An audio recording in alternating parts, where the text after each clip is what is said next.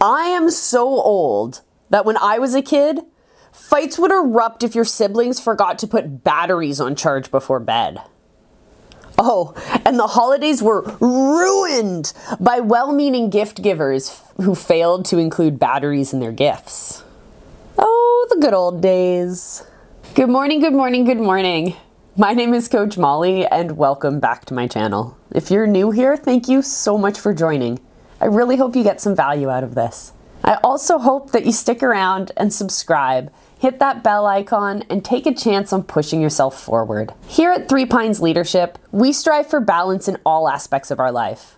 We know that each of us has a gift, a light to shine on the world.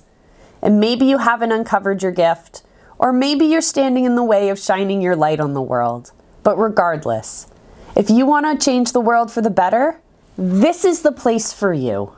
Earlier this month, when I was putting away Halloween decorations, I realized something. See, I love Halloween. I go all out. This year I had 20 pumpkins, light shows, two photo booth, animatronic spiders, those inflatable things that look like skeletons, a couple of different graveyard areas, and even a smoke machine.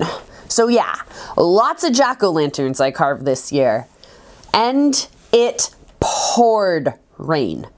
The wind was so bad that some cities moved trick or treating to the following day. They literally moved Halloween. Not here though. We trick or treated in the rain. So, in this amazingly spooky weather, the wind would blow out all of the candles in my pumpkins. But don't stress though. I pulled out the battery operated pumpkin lights, the ones that flicker. My display looked amazing. It was great. People came from all over. The following night, I went outside to set up uh, some photos. And when I got out there, there was something missing.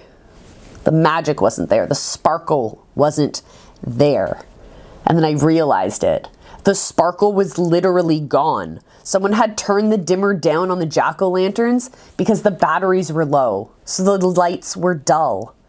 And so this is where I realized something that no matter the work we put in, if our batteries aren't charged, we aren't bringing our best selves forward.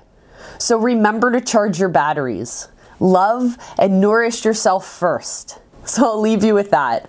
Have a great day, everyone. Until next time, my friends, remember I love you and be excellent to each other.